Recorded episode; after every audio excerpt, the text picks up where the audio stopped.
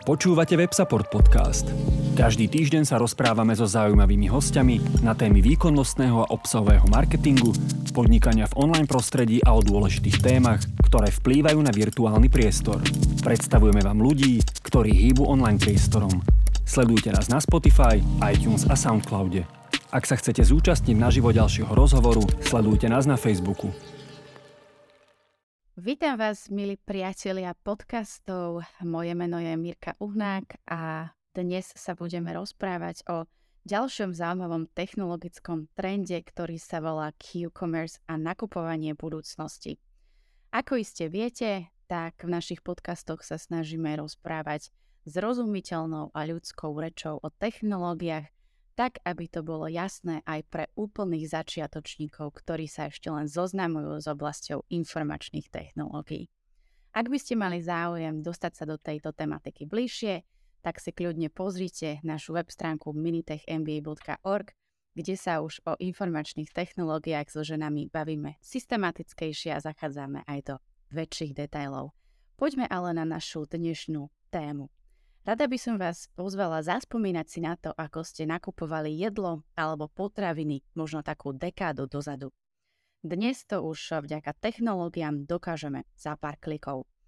Od objednávky potravín automaticky očakávame, že to bude expresne rýchle, jednoduché a samozrejme kvalitné.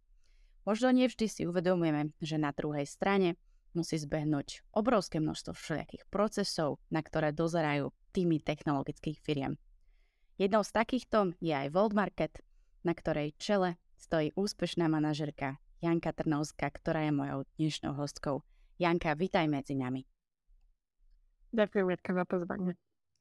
Janka, mám pre teba takú zahrievaciu otázku. Zaujíma ma totiž, že ako vyzerá tvoja najšialenejšia predstava o tom, ako budeme objednávať a doručovať jedlo v budúcnosti?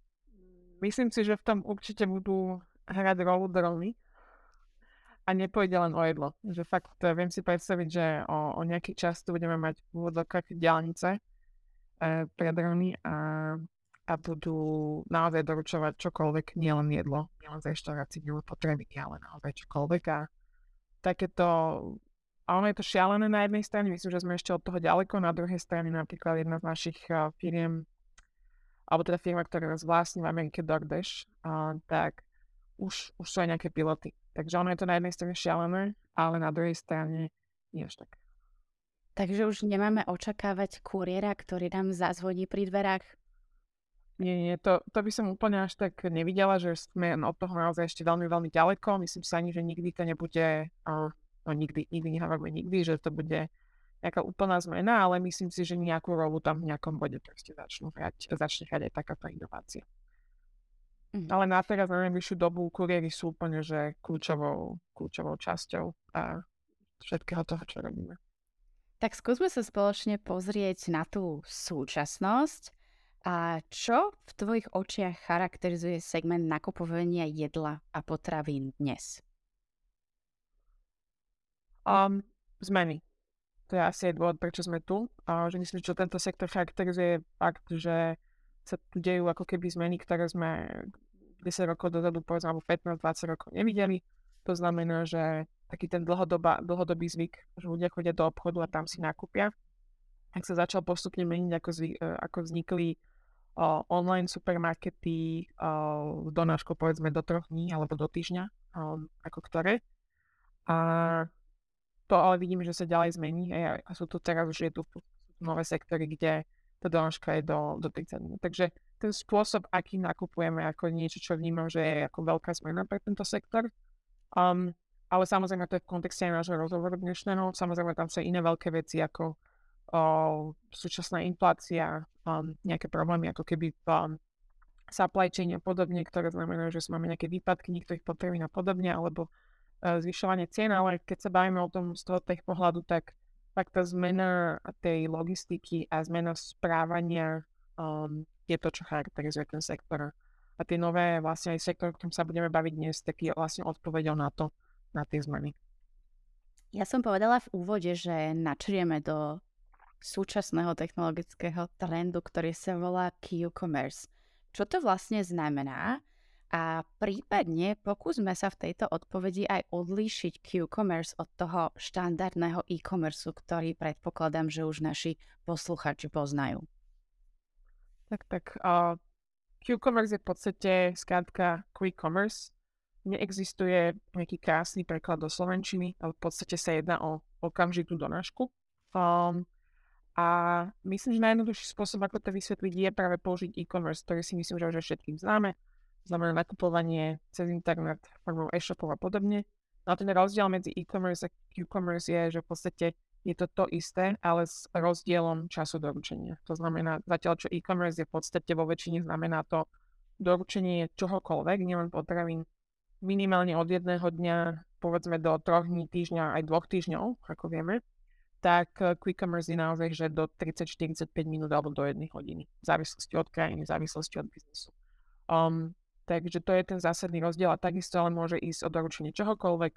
Um, takisto je to samozrejme nákup online, to znamená buď na webe alebo cez aplikáciu. Um, a, a do, ale doručenie je teda tak väčšinou do jednej, do jednej hodiny. Táto lehota doručenia 30 alebo 60 minút je niečo, čo je niekde všeobecne zaužívané, alebo je to vyslovene predpísané? Ako sa to vlastne určuje a stanovuje, že čo je ešte teda Q-commerce a čo už je e-commerce? V podstate mm, sa to neurčuje. Nie je na to nejaká akademická definícia. Tá akademická definícia by bola, že e-commerce je vlastne čokoľvek, čo sa doručí v ten istý deň.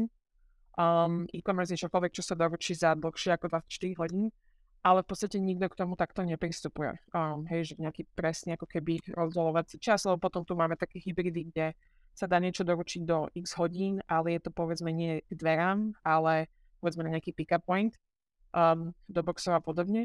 Takže zatiaľ nejaký takýto akademický prístup tomu nie. Väčšinou, čo fakt to akože odlišuje je, že pri quick commerce sa bavíme o tom, že človek niečo chce a má to takmer okamžite uh, u seba. Čiže znamená to doručenie k dverám a znamená to, že je väčšinou teda do tej hodiny. Zaujíma ma teraz taký psychologický aspekt, že my sme si v rámci tohto trendu zvykli alebo zvykáme si na to, že veci máme veľmi rýchlo u seba, do pár minút a stretávaš sa potom s tým, že ak máme na niečo čakať niekoľko dní alebo uh, vyraziť uh, do obchodu a niekoľko hodín sa tam uh, prechádzať pomedzi regále, že sme netrpezliví, nedočkaví a tým pádom úplne opustíme takéto nákupné správanie? Určite to vidím a to je vlastne prečo sa nášmu biznisu darí. a je to práve preto, že toto je jednoznačne trend spoločnosti. K tomu, prečo to tak ide, či by to tak malo byť, do akej miery, to by viac vedeli povedať eh, sociológovia, ale jednoznačne to tam je a vieme to potvrdiť práve tým, že, že náš biznis uh, nielenže funguje, ale extrémne rastie a to aj napriek tomu, že ešte napríklad nie je pandémia, ktorá ľudí zamkla doma a museli si objednať, povedzme. Takže ten, ten trend tu naozaj je a samozrejme aj, ale čo vidím napríklad aj ja, je, že ten trend je veľmi jasný pre istý typ ľudí, pre istý profil ľudí a pre istú generáciu. Znamená, že tento trend, čo si aj ty popísala, tak um, hlavne platí pre 18 až 45 ročných, hlavne dokonca by som povedala generácia, generácia Z, um, prípadne uh, mileniali, um, kde to, toto je naozaj akože veľmi badateľné, že tam, tam pomaly ani netreba robiť marketing uh, tohto. Je to niečo, čo vedia, že, že sami chcú a rieši im to problém, ktorý majú a to je, že chcú niečo hneď alebo nechcú robiť niečo a pohodlie si vážia. Pohodlie si vážia a sú ochotní si zaplatiť za službu, ktorá im to pohodlie dá. My sa samozrejme ešte k tomu biznisu World Marketu dostaneme, ale Chcela by som troška viac nadšiť aj do tvojho príbehu, pretože ty si žena pohybujúca sa v oblasti technológií a ja sa vždycky našich hostiek pýtam, že aký majú vzťah k informačným technológiám, pretože väčšina ľudí si myslí, že ak ženy pôsobia v IT, tak snáď boli na to nejak predurčené alebo majú za sebou roky štúdia ale nie vždy to tak je. A niekedy a máme možnosť sledovať aj príbehy žien, ktoré vravia, vravia, že sa tam ocitli nejak náhodou. Tak ako je to u teba? Aký máš ty vzťah s technológiami a či sa považuješ za technický typ? za technický typ sa nepovažujem, ale to preto, že v mojich kruhoch a veľa mojich kamarátov známych, aj kamarátiek a teda uh, známych žien, uh, sú CTOs, alebo sú CEOs, ktoré založili uh, v podstate firmy, startupy, ktoré sú teda samozrejme postavené na inovácií v technológiách, takže uh, prípadne inžinieri, či už softwaroví alebo hardwaroví, takže sa pozriem na nich, tak by som si nedovolila nazvať sa technický typ. um, na druhú stranu ja som teda človek, ktorý vzťah má k technológiám a IT taký veľmi pragmatický. To znamená, že ja si myslím, že v tomto bode, samozrejme výnimkou nejakých uh, oblastí a profesí, tak to už človek sa neocitne náhodou, jednoducho je to súčasťou toho. Ako náhle chce človek ísť hore, povedzme v mojej, uh, v mojej oblasti, v mojej kariére, kde v podstate vediem um, veľké firmy, tak to je absolútne uh, nevyhnutné. Mať k tomu vzťah, mať, uh, mať ten um, vedomosti o tom, a vedieť s tým pracovať. Sa tak vážne o tom hovorím, lebo naozaj, že to je proste bez, bez technológie a bez IT už, už teraz v podstate naozaj len veľmi málo oblastí napadá ma proste, neviem, uh, psychológia a podobne, že stále sú samozrejme oblasti, kde ako keby to nie je um, nevyhnutné preto, aby človek robil niečo dobré, ale ako v biznise a v riadení biznisov, tak naozaj tam je to úplne jedna z tých um, vlastnosti, kvalít, vedomosti, ktoré sú podľa mňa absolútne nevyhnutné pre akéhokoľvek lídera. To dáva zmysel a ja teda iba pripomeniem posluchačom, že si riaditeľkou Volt Marketu pre Slovensko a Česko, a, ale teda študovala si celkom zaujímavé a, univerzity v Londýne, v Paríži. A tak ma zaujíma, že čo vlastne stálo potom za tvojou motiváciou vrátiť sa sem späť do regiónu. Tak um, ja som chcela byť uh, veľmi súčasťou pozitívnej zmeny. V podstate od malička som sa videla v tom, že chcem zachrániť svet a buď ako James Bond alebo ako generálny sekretár Organizácie Spojených národov. Takže a toto sa postupne, ten nejaký detský sen sa postupne nejak ako vyvíjal, ale vlastne pretransformoval sa k tomu, že aj počas štúdí som sa veno, uh, veľa venovala práve medzinárodným vzťahom a verejným politikám a tak ďalej. A dôvod, prečo som sa vrátila na Slovensku, bol práve tento, že Um, chcela som byť súčasťou pozitívnej zmeny, ale prečo Slovensko a prečo nepovedzme medzinárodné pole alebo povedzme Británia a Francúzsko, kde som sa cítila vlastne viac doma ako na Slovensku. Um, bol ten fakt, že na Slovensku som videla strašne veľa tej práce, strašne veľa toho, čo by sme mali zlepšiť. Um, zároveň som tam videla tak, aj takú nechuť k tomu.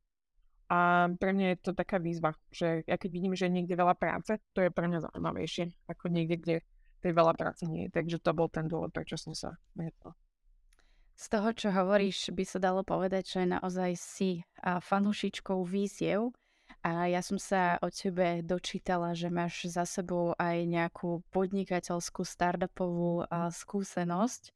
Dalo by sa povedať, že si do istej miery aj taký podnikavec, respektíve, že čo ti vlastne dáva tú odvahu pustiť sa do takýchto projektov, ktoré sú plné víziev.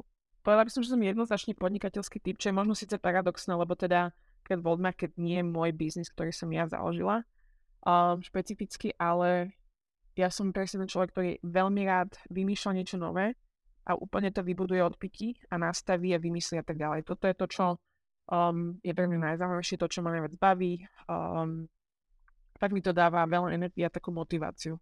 Uh, ak je niečo už vymyslené, zabrehnuté a treba to len udržať alebo nejak optimalizovať. To už pre mňa stráca takú tú iskru. Takže ja v tom podnikaní vidím ako tento aspekt, či taká tá dynamika tej práce je to, čo ma láka, ale zároveň, čo ma tam láka, je vlastne dávať tomu, čo robím, dávať tomu tú víziu. Keď uh, staviam niečo nové aj World Market, alebo či to už je vlastne ako keby biznis aj, aj predtým, tak vlastne človek je zodpovedný za to, čo vymyslí, ako to vymyslí, ako to spraví. A to je veľmi úplne úžasné, je to taká krásna, kreatívna práca a zároveň um, je tam úžasný pocit zodpovednosti. A pre mňa ten pocit zodpovednosti za to, že musím to vymyslieť, musí to byť úspešné a tak ďalej, je to, čo ma vlastne poháňa. Um, celkovo ako osom, na takej osobnej úrovni je, že um, keby, to, keby som mala byť len kolečkom niečoho veľkého, kde ja nejakým spôsobom len prispievam, ale nemám možnosť to vlastne naozaj dra- drasticky, dramaticky ovplyvniť alebo pomaly nastaviť, tak v podstate to ma nebavilo. Takže mm-hmm. preto určite podnikateľský typ. No a ešte späť k tvojej otázke, že odvaha a tak ďalej. Mňa to není odvahe, ja doslova mne sa, nemám rada niečo, čo je neznáme. niečo, čo je neprebádané, niečo, čo je vymyslené, niečo, čo je ťažké, niečo, čo je challenge. Je to možno také kliše, ale pre mňa, akože, ak je nejaký problém, tak pre mňa je také, že to je zaujímavé, lebo to treba vyriešiť a, a myslím si, že všetko sa dá vyriešiť, takže, takže tak. Tak takýchto ľudí nám treba vo všetkých oblastiach našej spoločnosti, takých, ktorí sa neboja chopiť výzvy a riešiť problémy, naopak sa do nich s veľkou radosťou púšťajú. A ako vlastne do tvojho života prišla táto príležitosť riadiť World Market na našom trhu?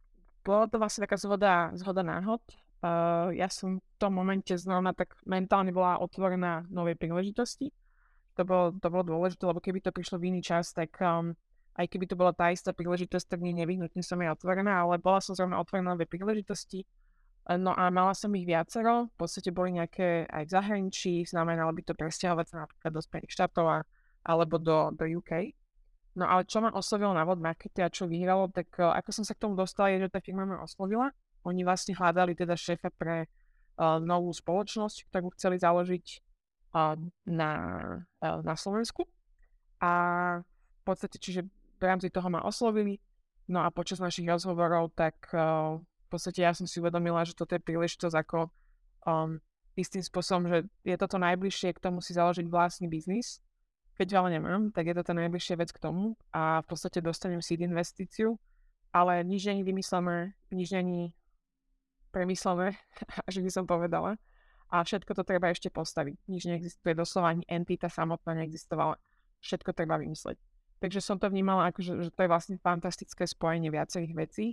Uh, jednak je to sektor, ktorý ešte v tej dobe uh, nebol um, v tomto regióne a zároveň alebo na Slovensku a zároveň teda bol tam neuveriteľné pole alebo to neuveriteľná sloboda. Bolo to naozaj ako keby som dostala si investíciu na vlastný biznis a, a poď akože vymyslieť, ako to spravíš, aby to bolo úspešné. Takže to je to, je to čo, prečo vyhralo práve toto. Ja som pôvodne nemala uh, špecifické skúsenosti v tomto sektore, um, ale v podstate to, to nebola prekážka, lebo oni hľadali niekoho, kto je expert na potraviny, ale vlastne hľadali niekoho, kto je uh, postaviť uh, biznis. Takže, takže sa, takýmto spôsobom sa to stretlo. Ale zároveň s tým, že ako sme sa rozprávali, tak ako bolo zároveň ponúkli rovno mať na starosti český a slovenský trh.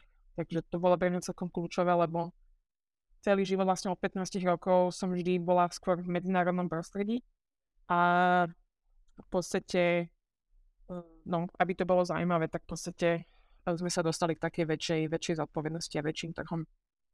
Ak by sme chceli bližšie pochopiť, že čo je náplňou tvojej práce, tak čo by si povedala? Lebo označila si to a že potrebovali od teba, aby si postavila biznis v našom regióne. Ako si to máme rozdrobiť na nejaké menšie časti? Ja by som, v jednej vete by som povedala, že ja robím čokoľvek, čo biznis práve potrebuje. Um, ale teda k tvojej otázke, tak uh, tá moja rola má viacero dimenzií a trochu sa aj menia v čase, minimálne v tom, koľko čomu dávam. To znamená na začiatku veľa môjho času išlo na vlastne nastavenie, vymyslenie stratégie a celkového biznis plánu um, a potom aj samotného exekučného implementačného plánu. Takže to bolo, to bolo na začiatku. Teraz samozrejme stratégie stále obrovskou súčasťou toho, čo robím. To znamená, čo, kedy, ako ideme robiť. Potom samozrejme samotné bežanie biznisu, aby to fungovalo a aby sme naplňali tie plány, ktoré máme, alebo teda ideálne moja ambícia je prekonať plány, ktoré máme. Um, ale k čomu sa dostávam je, že veľkou súčasťou mojej role je um, práca s ľuďmi. Som povedala, že ja už teraz v podstate tie týmy firmy, ktoré vediem, tak sa bavíme o, o niekoľkých pár stovkách ľudí. A či už je to naozaj o tom, že to není, že, že čo presne ako keby ja robím, ale o tom, aby tá organizácia naozaj vedela zdravo, dobre fungovať, aby ľudia boli efektívni, spokojní a tak ďalej a, a bola správna ako keby um, pochopenie vízie, stratégie a, a potom, aby tá exekutíva aj tomu zodpovedala. Takže naozaj veľká časť môjho týždňa je vždy, si, vždy dávam pozor na to, aby tam bola tá strategická časť, to znamená, že naozaj rozmýšľa nielen, že čo je zajtra, o týždeň, o mesiac, ale aj o pol roka, o rok, o dva. A, ale veľká, veľká časť ide na prácu s ľuďmi.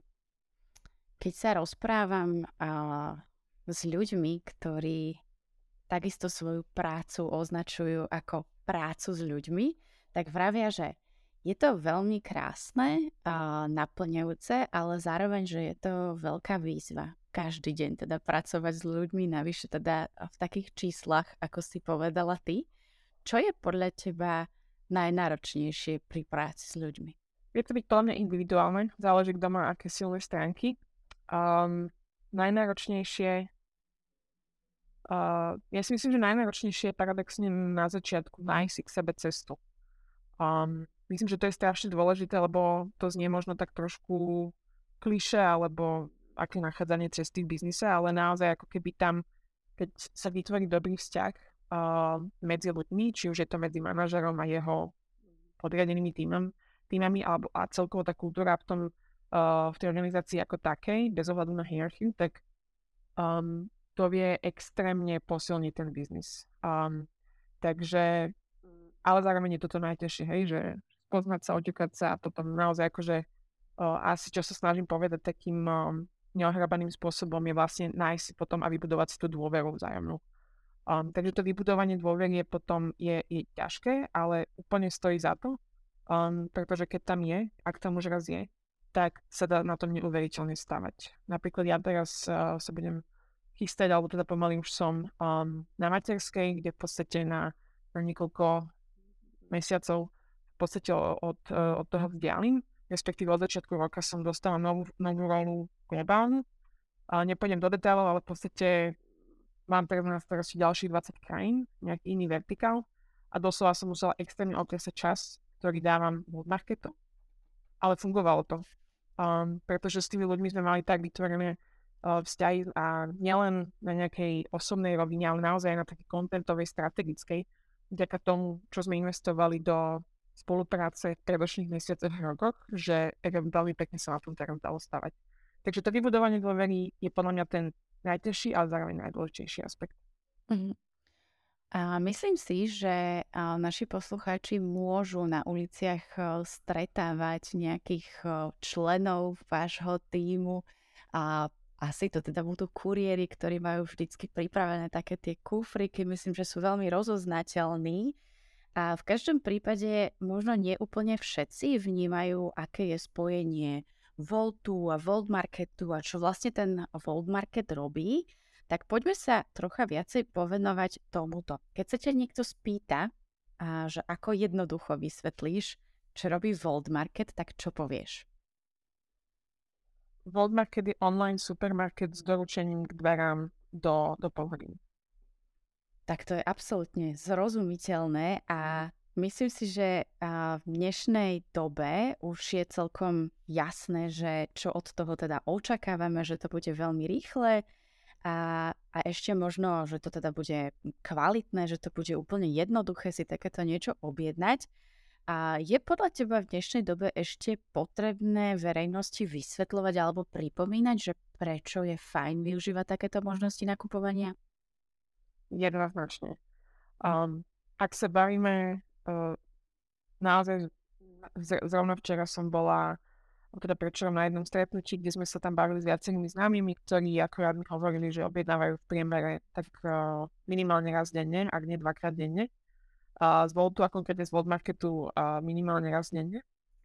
A samozrejme tam netreba nič vysvetľovať. Ale to je naozaj, že veľmi malá skupina, ktorá sa niekedy môže stať, sa zdať väčšia, pretože každý fungujeme v nejakých svojich spoločenských bublinách, ale čo sa týka Slovenska ako takého slovenskej spoločnosti, tak stále to treba veľmi nielenže pripomínať, ale vysvetľovať, čo to vlastne je. Stále ten samozrejme dominantný trend je chodiť do bežných obchodov a tam si nakupovať. A vôbec to, že použiť aplikáciu a objednať si potraviny odtiaľ, že nielen jedlo z reštaurácie, ale potraviny, je, je naozaj ešte stále niečo, čo je úplne nové na Slovensku. Viem to porovnať veľmi pekne s Českom, kde, kde teda riadím Market takisto. Tam sme úplne nikde inde. Tam tým, že konkurencia um, a tento celkovo tento sektor sa tam rozvinul už oveľa skôr, hovorím samozrejme hlavne o, o rohlíku, tak um, tam je tá spoločnosť a povedomie o tomto sektore úplne iné. Tam riešime úplne iné veci, ako vysvetľujeme, čo robíme, alebo pripomíname ako na Slovensku, kde je to naozaj že na začiatku.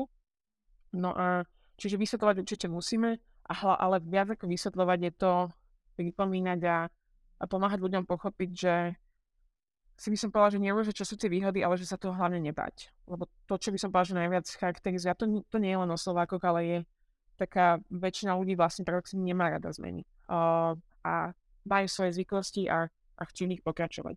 No a objednávanie si potravín je mm, takto v podstate online s doručením, že si človek nevyberie sám tú rajčinu a, a sám ten rožok, tak je ako naozaj že veľká zmena správania.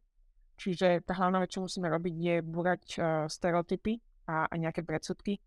To znamená, také typické predsudky sú, že prinesú mi zlú zeleninu alebo zlé pečivo, čo mimochodom nie je teda vôbec pravda, lebo to by sme sa ďaleko nedostali ako, ako supermarket, keby to tak bolo.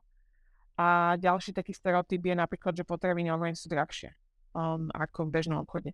Čo zase, že viem, že to bola, um, viem, že sa to dialo v minulosti pri, pri niektorých uh, konkurentoch alebo predchodcoch, ale my napríklad našou ako keby stratégiou je, že nie, my musíme byť konkurencieschopní, pretože inak ten supermarket nebude mať zmysel. Bude mať zmysel len ak sa tam budú, len ak tam bude nakupovať veľká masa ľudí a pravidelne. Nemôže to byť len, naša stratégia není postavená na tom, že tam budú nakupovať len, len bohatí alebo len raz za čas, keď si niečo zabudnú. Ak by sme chceli pomenovať tie strachy, tak teda bojíme sa, že bude nám doručená zlá kvalita, alebo že bojíme sa, že to bude drahé. Ešte niečoho sa bojíme? Čiže cena. Cena je mhm. ako keby taký, taká prvá vec. Druhá je tá kvalita. Um, to, sú, to sú také hlavné ako keby nejaké stereotypy alebo obavy. Um, a tá, potom je tam z druhej stránky, je tam, nie sú tie obavy, ale že čo vlastne ponúka hej, ten, ten obchod, alebo čo je tá výhoda, prečo si to ľudia vyberajú, tí, čo potom buď už tie obavy majú a ich prekonajú kvôli tej výhode, alebo tí, čo tie obavy nemajú a proste tá výhoda je presne to, na čo čakali, um, že im to niekto vyrieši a to je, to je pohodlný a úspora času. Proste tu je veľká a hlavne tá ľudí, čo nás teraz používa, to sú ľudia, ktorí nechce sa im ísť do obchodu, nechcú tomu venovať čas, proste nechce sa im čakať v rade, nie sú ten typ, čo si musia všetko povyberať Um, a jednoducho páči sa im, že si môžu objednať, uh, že môžu sedieť na sedačke v obývačke, pozerať film a medzi tým si urobiť nákup za, za pár minút a, a do pol hodiny ho mať doma bez toho, aby si obuli, obuli papuče. Takže to je tá, to je tá hlavná výhoda pohodlia úspora času. Akými konkrétnymi krokmi sa snažíte vy prelamovať tieto bariéry? Čo na ľudí zvykne zafungovať? Um, úplne taký najdôležitejší ako keby nástroj je um, presvedčiť, alebo teda ako keby motivovať ľudí k tomu, aby to vyskúšali raz. Len raz. Nemusia zmeniť svoje zvyky, nemusia teraz zrazu obetovať svoj pravidelný týždenný nákup, um, ale že urobte si jednu objednávku, aj keby bola malá, aj keby to bol polovičný štvrtinový nákup. Ale vyskúšajte to raz. A to vieme, že najviac funguje, lebo zrazu zrazu pochopia, že aha, došlo mi presne, čo som chcel. Dokonca mávali sme feedbacky, že vybrali ste mi avokádo lepšie, ako by som si vybral sám. Takže vyskúšaj si to raz a zrazu sa tu prelomí také tie mentálne bariéry. Takže to je taký ten nástroj, no a k tomuto ideme rôznymi spôsoby typickými, kde zase ako to nie je žiadne ako keby nejaké mega veľké inovácie, hej, ale rôznymi kreditmi, promokodami a podobne um, prelomiť tú prvú bariéru. No a zvyšok je potom také vysvetľovanie a tak ďalej. Samozrejme, rada by som sa dostala raz do toho, že by sme mali priestor robiť nejaké keby väčšie kampane väčšiu osvetu a tak ďalej. Um, na to by bolo, na to máme veľmi veľa nápadov, ale zatiaľ uh, snažíme sa ako biznis fungovať veľmi zodpovedne a na také, podstate na také obrovské investície zatiaľ ako keby nemáme priestor. Ale verím, že sa tam raz dostaneme. Tak skúsme sa pozrieť na nejakú klasickú situáciu. Povedzme, že blíži sa záver týždňa, chceme sa pripraviť na nejakú víkendovú návštevu, tak ideme si cez World Market eh, spraviť nákup. Skús nám Janka vysvetliť, že aké je to správanie zákazníka a potom prosím porovnaj, že čo sa vlastne všetko deje u vás na pozadí. Tak to si mi vlastne tak možno pripomenula, že, že čo sú také tie situácie, keď sa najlepšie borajú tie tie, tie mýty a urobí sa tá prvá objednávka, to sú napríklad piatok večer, majú návštevu party, chýbajú jedlo a pitie. Alebo napríklad uh, nedávno, Deň Matiek, uh, pršalo, nemali kvetinu, nemali kyticu právamu, nemali bombonier, nemali víno alebo whatever. um, tak uh, to si mohli objednať. A vtedy práve v takýchto nač- v rôznych takýchto situáciách máme vtedy aj najväčší prílev ako keby prvých zákazníkov, ktorí ešte nikdy zatiaľ nekúpili.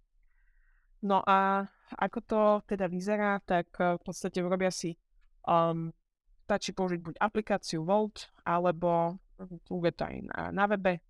Uh, stačí ísť teda do obchodu Volt Market, vyklikať si všetko, čo potrebujú.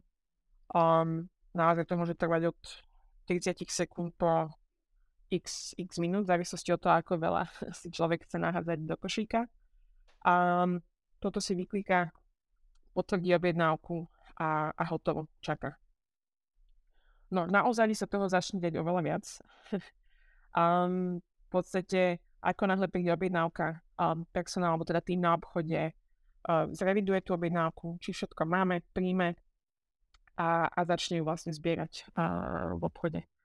Takže tú objednávku potom celú vyplní, zabalí a, a potom vlastne predáva kuriérovi, ktorý potom nesie k zákazníkovi.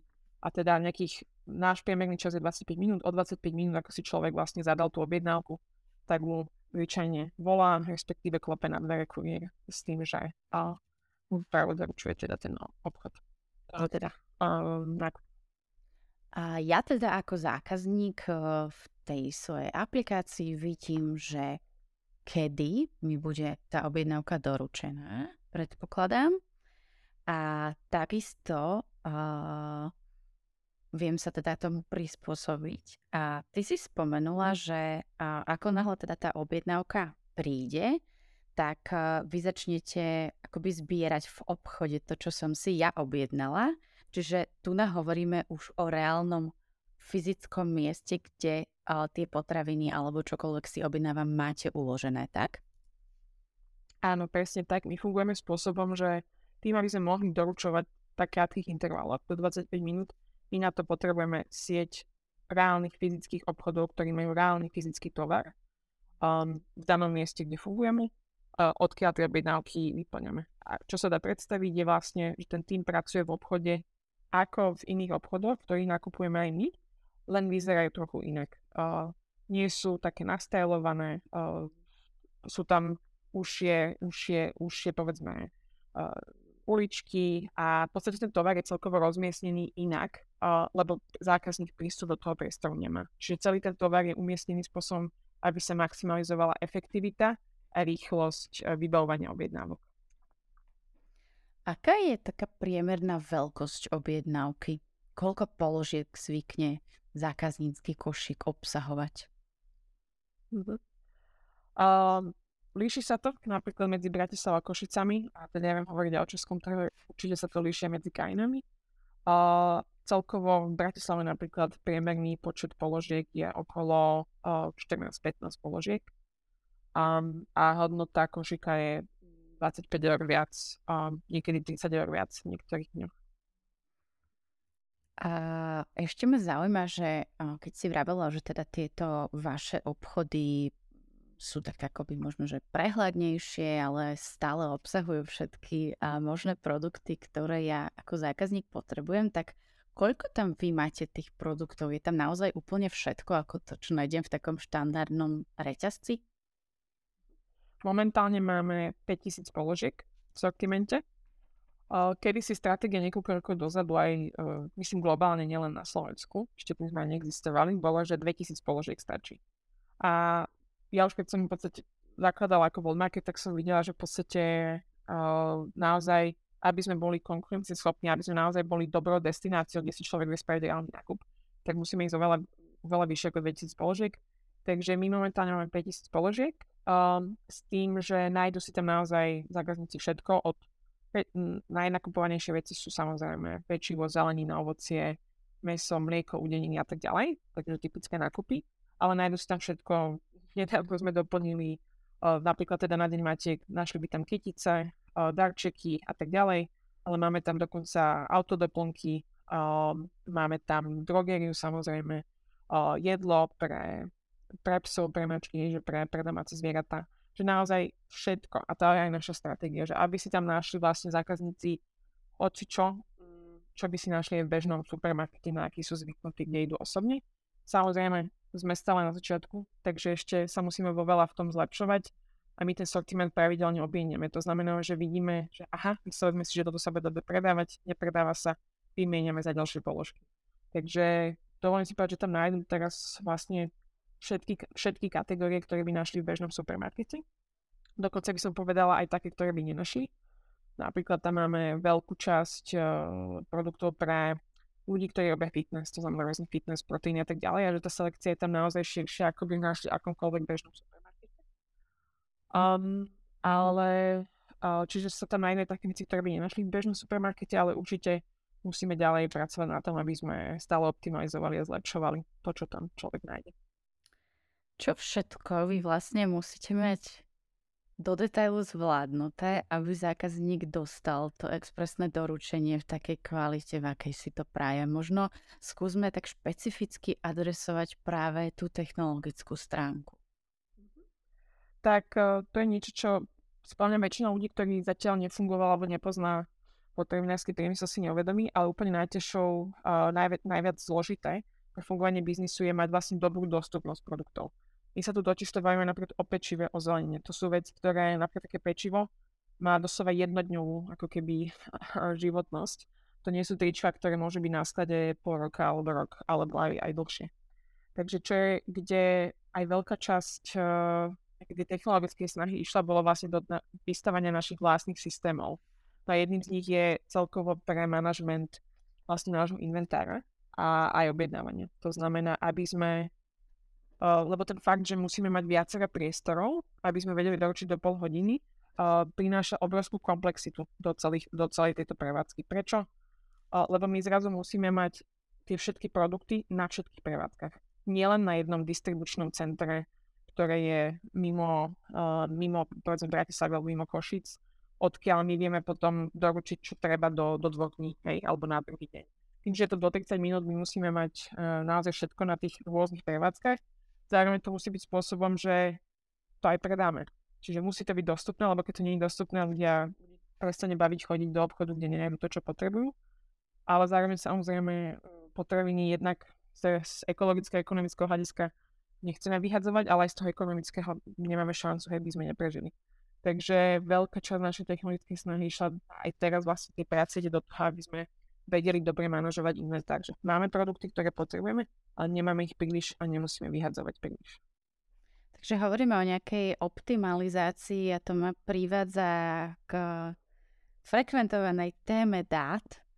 A ako vnímate vy a, túto problematiku a možno, že ak môžeš, tak povedz nám aj, že aký typ dát potrebujete zbierať a čo všetko vlastne vyhodnocujete, aby ste dokázali a, optimalizovať a, ten rast firmy? Tak dáta samozrejme zbierame rôzne, čo sa týka ako biznisu ako takého. Uh, práve čo sa týka dát, povedzme nejakých zákazníckých, podobne tam práve, že uh, až som bola prekvapená, ako málo, respektíve skoro žiadne nezbierame. Je to dané samozrejme aj tou európskou nejakou legislatívou a, a tak ďalej, ale aj celkovo tým, ako sú nastavení zákazníci, že v podstate nechcú samozrejme, aby sa zbierali dáty, takže naozaj, keď sa bavíme o zbere dát, tak sa vieme fakt o takých biznisových uh, KPIs a podobne. No a veľké množstvo, ktoré zbierame. Je to od, od toho, aby sme vedeli, um, aký inventár, kedy ho potrebujeme, ráno, po obede, viac v stredu alebo v nedelu. Um, až, um, a samozrejme až po to, že akú má výdrž potom um, no, asi mi tu skôr, prosím ťa pomôže, na čo sa pýtaš špecificky, lebo nie som si sa, či som dobre porozumela.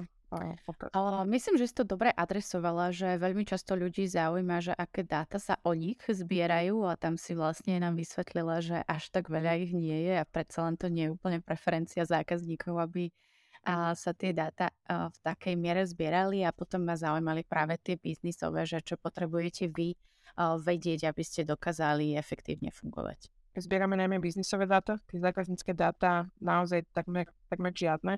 My vieme, že väčšina našich zákazníkov má od 18 do 45 rokov um, a teda kde bývajú ceca, ale to je v podstate všetko. Takže naozaj, keď sa bavíme o zbere dát, tak 99% tejto témy je o zbere biznisových dát. No a tam zbierame dáta, teda čo sa týka inventáru, samozrejme, či čo sa kupuje, kedy sa kupuje, aby sme vedeli správne nastaviť potom ten inventár, ale tých dát je tam potom ďalších x, to znamená veľké množstvo dát, ktoré zbierame, ktorým sa ja venujem napríklad uh, ako raditeľ, je celková efektivita našich procesov. To znamená, ako rýchlo uh, sme vybavili objednávku, ako rýchlo sme ju zabalili, ako rýchlo sme ju doručili, um, aké, aké boli hodnotenia um, a, a podobne také, čiže také, takisto x ako keby veci, takisto sledujem metriky ako chybovosť, um, či chýbal v objednávke niečo, alebo takéto iné ako keby metriky, ktoré mi hovoria o pardon, nielen kvalite, ale aj efektivite našich, našich procesov. A prečo toto spomínam je, že toto je obrovské gro hneď, potom, uh, hneď po tých dátach o inventáre, lebo tento biznis je vlastne o, o, o efektivite a veľmi efektívnych procesoch že týmto prevádzke. Um, je, je to samozrejme o tej ekonomickej veci, to znamená, aby sme fungovali efektívne a vedeli tým pádom um, byť uh, úspešný biznis, lebo toto je nízkomaržový biznis, takže naozaj tam to musí byť veľmi vycibrané, ale zároveň, aby sme uspokojili zákazníkov a tie očakávania, čiže jednoducho nemôže sa stať, že objednávka sa um, vybavuje príliš dlho. Preto náš priemerný čas vybavenia objednávky, myslím, zabalenia, nie doručenia, je, je vlastne do 5-6 minút. Do 5 minút. Um, takže, čiže to je, to je naozaj akože veľká časť dát, ktorým sa my venujeme. No a samozrejme potom sú tam aj komerčné, to znamená produkty, ceny uh, a podobne. Spomenula si vo svojej odpovedi také dve témy, ktoré ma zaujali a spomínala si chybovosť a hodnotenia zákazníkov. A predpokladám, že sú to aj také uh, prepojené nádoby. Tak uh, ako by si nám vedela približiť práve to, že ako vlastne zákazníci vnímajú tú chybovosť, že ak sa teda vyskytne, tak ako reagujú oni a čo im viete vy možno kompenzovať v takomto prípade?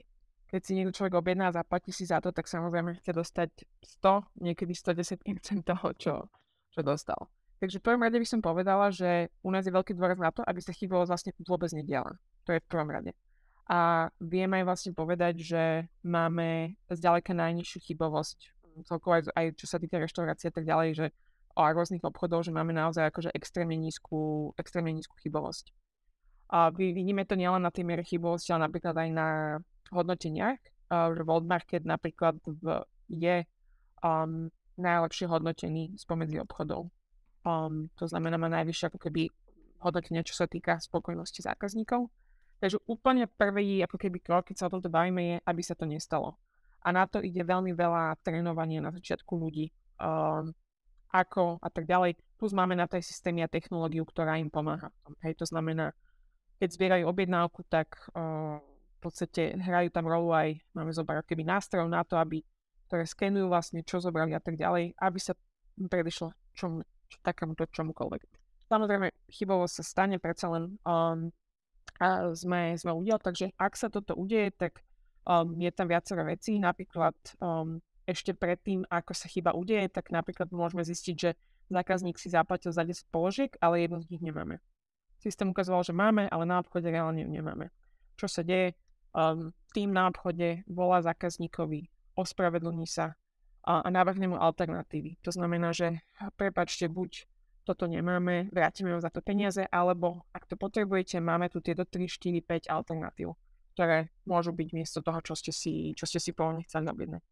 Takže to je ako keby taký potom ďalší krok, že keď sa stane nejaká povedzme chyba ako keby v systéme, no a potom keď sa reálne stane chyba povedzme v bode, že um, nedostane zákazník, že už mu prišiel na nedostane to, čo chcel, alebo povedzme nie v dostatočnej kvalite, tak um, tam v podstate na to je uh, dobrá vlastne tá zákaznícka podpora, ktorú máme, ktorá v priemere do, do pol minúty a do minúty reaguje vlastne na akýkoľvek problém a, a spo, v podstate spolu s tou um, zákazníckou podporou vie potom zákazník vyriešiť ten problém. To znamená, um, napríklad, ak dostal, stalo sa nám to, um, objednal si uh, povedzme nejakú ako keby pomazanku, ktorá bola ale zabalená papierom obale, obchod nemal šancu vidieť, že keď ju otvoril, tak bola vlastne už zlá. Um, nedalo sa to samozrejme odhaliť, to je s tým v obchode, každopádne zákazník to odfotil, um, a my sme vlastne potom vrátili peniaze uh, samozrejme za to. Dokonca myslím, že sme ešte aj, aj niečo navyše uh, dali ako kompenzáciu za to, že nemôže teda nedostal to, čo mňa, že teda dostal ako keby zlú kvalitu, ale nedostal aj to, čo chcel. A zaujíma ma ešte, že keď už teda máme najpovolanejšieho človeka pre český a slovenský trh World Marketu, tak či by si mohla prezradiť nejaké top zaujímavosti o World Markete? Skúsme možno dve, tri, ak e, sa ti podarí vybaviť si. Rozmýšľam, čo sú tie najväčšie zaujímavosti, lebo to, čo je pre mňa zaujímavé, nemusí byť pre ostatných. Um, tak možno prvé by som začala takou biznisovou, že na, čo, na čo som naozaj ako keby ja, z čoho sa veľmi teším, ale celkovo ako tým, že sme veľmi oslavovali. A to je, uh, v Čechách aj na Slovensku sme takto rastli, keď mám použiť nejaké čísla, tak konkrétne na Slovensku sme narastli vlastne štvornásobne minulý rok za 11 mesiacov. Ale samozrejme bolo to aj otvorením nových obchodov, ale prečo toto dôležité je, že naozaj vlastne tie nejaké vplyvy pandémie už opadali, napriek tomu sme takže enormne rastli každý mesiac. A čo zaujímavé je, že my sme začali neskôr ako dvaja priami konkurenti, ktorí robili ten istý koncept a vlastne obaja odišli um, trhu a, a, nepo, a vlastne nepodarilo sa im byť uh, v tomto úspešný. No a my sme nakoniec otvorili ešte viac obchodov, ako som ja pôvodne plánovala pretože sa nám tak darilo a videli sme ten dopyt. Takže to je určite taká možno jedna zaujímavosť, ale prečo to aj spomínam je, že uh, naozaj globálne vo volte sa akože divia um, hlavne teda slovenskému trhu, kde teda náš ten priemerný košík uh, v Bratislave nechápu tom, hej, že mi vysvetovala, že Bratislava je asi tak trochu taká malá Viedeň chce byť, možno, lebo ten priemerný košík je naozaj ďaleko za očakávaniami toho, čo, čo očakávala centrála, ale aj z toho, čo viem, čo robila vlastne reálne naša konkurencia. Takže to je niečo, z čoho sa veľmi teším, že vo marketu sa podarilo vlastne vybudovať sortiment, ale je to aj vďaka Voltu a samozrejme tomu tej tielovke, ktorú Volt na Slovensku má, že, že v podstate máme naozaj jeden z najlepších keby košikov. No a taká zaujímavosť je, že v bratislavský košik je tak 30% vyšší ako ten uh, pra- pražský. Á, teda okay. väč- väčšina ľudí prekvapí. Um, takže, takže tak, je, je to naozaj dlhodobý trend. Nie to, že plynulý týždeň, ale naozaj až 40% vyšší. Taká ďalšia zaujímavosť uh, podľa mňa je, že v podstate globálne World Market funguje už aj v iných krajinách, ale takmer 20 krajín, a nie. A v podstate teda v Česku na Slovensku mm, náš tým patrí medzi najspokojnejšie. Meriame samozrejme aj spokojnosť ľudí. A z toho sa ja veľmi, veľmi teším, lebo ja vidím úspech toho biznisu nielen v tom, že, že ako biznisovo, že sa tomu darí, ale že v podstate ľudia, ktorí pracujú, predsa všetci dávame práci veľmi veľa času, ale že sú v ňom naozaj um, spokojní. Takže toho tomu sa veľmi teším, že vlastne tá miera spokojnosti, že patríme medzi najlepší, najlepší, najlepší krajiny globálne. Najlepšie tri. Že asi tak.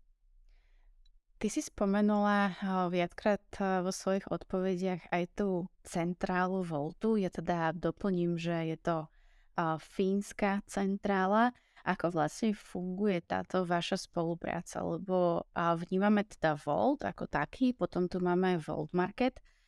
Aký je tento vzťah a možno do akej miery aj ty a potrebuješ zodpovedať tejto fínskej centrále? Mhm. Tak uh, skúsim možno v prvom rade, že rozdiel Volt Volt Market. Volt vlastne vo Fínsku je taká tá materská spoločnosť a potom v krajinách má ja to tak zjednoduším, dve spoločnosti. Jedna spoločnosť Volt, ktorá sa venuje doručovaniu ako takému, to znamená partnerskí kuriéri vlastne spolupracujú s touto spoločnosťou Volt. A potom majú inú spoločnosť uh, cersku a to je Volt Market, ktorý vlastne sa stará o celkovo sieť obchodov a čo je vlastne v mnohom úplne iný biznis ako Volt, hej, doručovanie versus potreby. Takže to je taká ako, asi prvá vec, ktorú často teda ako keby nie, nie je jasná ľuďom, takže to je prvé. Čo sa týka nejakého toho vzťahu tým pádom, tak čo sa týka centrály, uh, ono to trochu závisí od trhu a od výsledkov, ale v podstate ja som tak povedala, že na začiatku na začiatku to bolo tak, že keď to zjednoduším, dostali sme uh, seed investíciu a, a nejaké základné parametre toho, že, že kde by sme sa mali chýbať a v podstate potom bolo všetko na vás, vymyslieť čo a ako, aby to bolo úspešné.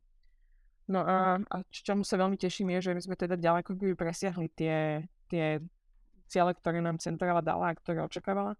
Takže keď to mám povedať tak veľmi na rovinu, tak eh, v podstate máme veľmi fajn nastavenie momentálne, že o, nič sa nepýtajú, nič, eh, nič netreba nejak extrémne riešiť, lebo v podstate sme ďaleko keby za tým, čo, čo pre nás chceli mať um, a aké boli tie cele, takže ja v podstate len ani nemusím raportovať, vidia čísla, aké máme a, a sú radní.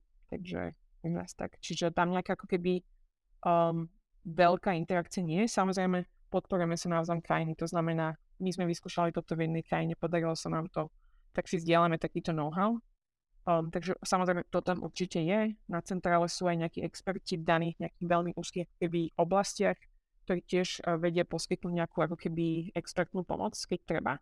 Ale inak, čo je fakt úžasné a prečo ja ešte teda stále sa tomuto venujem, je tá neuveriteľná miera slobody, uh, ktorú, ktorú máme ako, ako to. Ja keď ťa počúvam, Janka, tak uh, musím skonštatovať, že z teba ide a veľká miera profesionality a takej poctivej práce a preto mi nedá spýtať sa, že mimo to, že naozaj iste usiluješ o to, aby všetko bolo tip-top, takže či máš v práci aj zábavu a spomenieš si možno na nejakú veselú príhodu, ktorá sa spája s tvojou prácou? Bolo by ich veľa, akože čo je veľmi fajn na tejto práci, že sa často smieme. Um, a teda Um, musím povedať, že mi aj niektorí, ako keby pár ľudí povedalo, že vlastne chce sedieť vedľa nás, uh, ktorí nie sú súčasťou akože môjho týmu, organizácie, že či môžu sedieť vedľa nás, lebo že tak sa väčšinou nerehocú uh, v práci, ako keď počujú nás, čo riešime. Takže zaujímavá tam je, ale keď sa mňa pýtaš osobne, že čo mňa najviac ako keby pobavilo, tak našli by sa veľa, veľa príkladov aj z nedávnej minulosti, ale tako, možno taký fakt najsilnejší, pre mňa zábavný, hlavne teda takto spätne, nevyfutne v tom momente boli tie začiatky, uh, keď sme ešte začínali, že fakt, že ťažký startup a napríklad uh, otvárali sme prvý obchod v Prahe um, 3 dní pred plánovaným otvorením, uh, tam vlastne uh, stále to vyzeralo ako, že sme práve začali stavať obchod. A boli tam, bola tam suť, bola tam boli tam káble všade, hej, akože to vyzeralo ako stavenisko, ktoré sa ešte len začalo. To bolo 3 dní pred otvorením. Eh, no a uh, to všetko, čo nasledovalo tie ďalšie 3 dní, aby, aby to teda nakoniec sme zvládli a, a naozaj sme otvorili na čas, tak bolo extrémne vtipné od toho, že v nejakom bode sme traja sedeli na mrazničke a stiahovali fotky, aby bolo proste hotové menu v aplikácii až po to, že sme vytvorili veľmi vtipnú manufaktúru, ako čo najrychlejšie dať produkty do, do, do regálov, a keďže sme mali na to asi tak uh, pol dňa miesto, miesto dvoch týždňov. Tak, um, takže to bolo akože vtipné, ale napríklad také situácie, že sme museli tam dostať veľké mraziaky, no a uh, vlastne zistili sme, že tie mraziaky sú uh, presne také veľké ako dvere. Uh, a mňa naozaj nebolo ako pohnúť s tými dverami, ale našťastie teda neboli presne, ale bolo to tak o centimetr menšie, teda na tej jednej dimenzii. Takže máme nejaké videá z toho, ako sa to snažíme dostať dovnútra. Ale malo to samozrejme 700 kg, ten, ten, ten práziak. Takže no to sú také najvtipnejšie, neúplne šíriteľné potom dokumenty, ale naozaj ten začiatok keď nebolo nič vymyslené a bolo to teda veľmi, veľmi, bolo to veľmi vtipné. Tak ja si myslím, že každý uh, podnikateľ, ktorý začínal sa vie stotožniť s tým, že mu potom prischnú rôzne úlohy, ktoré pôvodne nespadajú síce do jeho agendy, ale nakoniec je z neho aj stavbár, aj kuriér, aj uh, človek, ktorý tlačí chladničko možno cez dvere a len tak, tak sa to podarí. Takže uh, v každom prípade dôležité, že ste to zvládli, že ste otvorili na čas a že teda zákazník sa dostal ku svojim potravinám. A mňa ešte zaujíma, a Janka, že a myslím si, že relatívne zriedkavo sa stretávame s postavením ženy v takejto roli a možno, že aj to zastúpenie žien v tej oblasti, ktorej pôsobíš, nie je úplne silné, prípadne oprav ma, ak to vnímaš inak. Ako je toto vlastne a je možno nejaký spôsob, akým sa ty snažíš angažovať v tejto téme postavenia žien na takých pozíciách, v akej si ty? Mhm. Tak ten stav, aký je, záleží na akú oblasť sa pozeráme. Ak sa pozeráme napríklad na Volt ako taký, tak myslím si, že tam ten zastúpenie žien je, je celkom fajn, myslím, že na Slovensku to je 50-50, uh, či 50 na 50, čiže veľmi vyrovnané, ale čo sa týka našej centrály, tak naozaj uh, máme tam ženy vo vedení a tak ďalej. Jeden priestor, kde určite by sme mali popracovať, možno by sa trebalo spojiť z Minitech MBA, je uh, počet žien v produktovom týme konkrétne, ale inak to je fajn. Ak sa ale bavíme o oblasti vedenia organizácií, tak ako uh, rediteľka teda firmy, ktorá má pár stovek zamestnancov, tak uh, to zastúpenie žien je žalostné, respektíve žiadne. Um, a, no, a je to, je, je to škoda. Um, čo sa týka toho, že ako ja sa snažím k tomu pristupovať, tak um, by som to videla tak na viacerých úrovniach, akože v prvej, na prvej úrovni je to v tom, ako, ako ja vystupujem a vlastne akých ľudí ako keby hľadám do týmu a tak ďalej, tak ja nehľadám ženy, ale ako neexistuje, že vo volte by nejakým spôsobom existovali nejaké dvojité štandardy alebo nejaká keby niečo, kde by sme nejakým spôsobom znevýhodňovali uh, ženy. Takže to je nejaká taká jedna úroveň. Um, a uh, ja si myslím, že najväčší dopad, ako na to vieme mať, často, samozrejme pokiaľ nie sme, nesedíme vo vláde, kde vieme povedzme vymyslieť nejakých x ako keby uh, programov politik, tak ako jednotlivci, čo vieme robiť, je vlastne, a ako jednotlivci, ktorí sme vedia organizácie, tak vieme fakt um, ísť príkladom. To znamená spôsobom, ako vedieme samotnú organizáciu vo vnútri, ako hajrujeme, ako, ako tam máme kultúru a tak ďalej, až po to, ako vystúpame potom externe. Takže ja vidím ten fakt už len v tom, že máme stretnutia, povedzme, hej, idem tam s mojimi štyrmi manažermi, ktorí mi reportujú a samozrejme, že tá druhá strana si myslí, že ja som ich asistentka.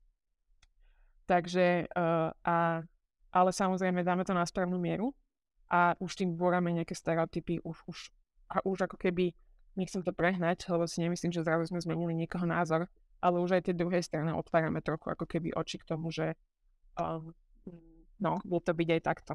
Hej, lebo nie sú to len muži, povedzme moje ľudí, uh, vlastne v mojom týme nie som teda, že, že sú to muži, ale často sú o 20 rokov starší ako ja. Takže to ešte robí tú situáciu zaujímavejšou ale tým, že vlastne vidia aj nejaké iné nastavenia, ako boli zvyknutí, už to samé búra tie, tie nejaké stereotypy a predsudky. Takže to je tá jedna vec. No a ďalšia vec, ako sa ja v tom angažujem, tak okrem toho, čo som hovorila v rámci firmy, tak je do budúcnosti, ale aj, teraz celkovo ako keby uh, viacero tých plánov ešte mám. Napríklad, uh, či už je to, uh, ja som sa venovala niektorým takým témam ešte v minulosti počas štúdií, Uh, napríklad spracovala som nejaké témy a ešte som sa nedostala k tomu, aby som ich dala von. Um, takže, takže tak, ale táto téma je mi strašne blízka a pravidelne rozmýšľam nad tým, že čo robiť ďalšie, aby, aby sme vedeli túto tému posunúť vopred na, na Slovensku a teda v Čechách takisto. Tak my ťa v nej radi podporíme. Janka, mám ešte jednu záverečnú otázku. Ak by si mala možno nejaký čarovný prútik alebo magickú silu a mohla zmeniť uh, akúkoľvek jednu vec uh, v oblasti, v ktorej pôsobíš, tak čo by to bolo? Mám takú veľmi nudnú odpoveď a, a to je legislatíva. Demokracia. um, hej, rada by som povedala niečo vtipnejšie, ale naozaj, keď sa bavíme o tomto, tak bolo by to toto. Čo ty myslím napríklad je že vo viacerých smeroch niekedy máme také zviazané ruky, ale dám jeden taký možno aj zákaznícky pre niektorých zaujímavý ako keby príklad. Uh, nám hygienu, hygienu máme samozrejme určené, ako musíme baliť objednávky. Pravidelne dostávame uh, spätnú väzbu, um, prečo to je, prečo dostal niekto nákup v toľkých taškách, prečo toľko, ako keby sme museli použiť papier, recyklovaný mimochodom a podobne. Museli sme, pretože taká položka musí byť separátne taká musí byť separátne a tak ďalej.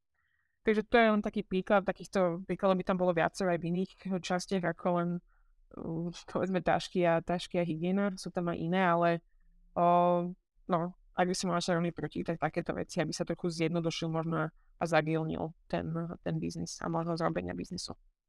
Tak to by sme vám ako World Marketu veľmi dopriali a myslím, že by sa to mohlo potom odraziť aj na možno nejakej ešte väčšej spokojnosti zákazníkov. A v každom prípade, a Janka, ja som veľmi vďačná za to, že si nám priblížila oblasť, v ktorej pôsobíš, aj cestu, ako si sa a, k nej dostala. No a samozrejme, vďaka tvojmu dnešnému rozprávaniu sme mali možnosť navnímať, že čo je to vlastne Q-commerce, ako dnes nakupujeme a aj to, kam sa ale ten sektor nakupovania bude hýbať do budúcnosti. Takže obrovské vďaka za tvoj čas a za všetky informácie, ktoré si nám odozdala. Ja ďakujem, Mirka, za veľmi príjemný, uh, veľmi príjemný rozhovor. Ďakujem, milí poslucháči, a my sa budeme počuť opäť na budúce pri nejakej zaujímavej tech téme s hostkou. Ďakujem vám veľmi pekne, krásny deň.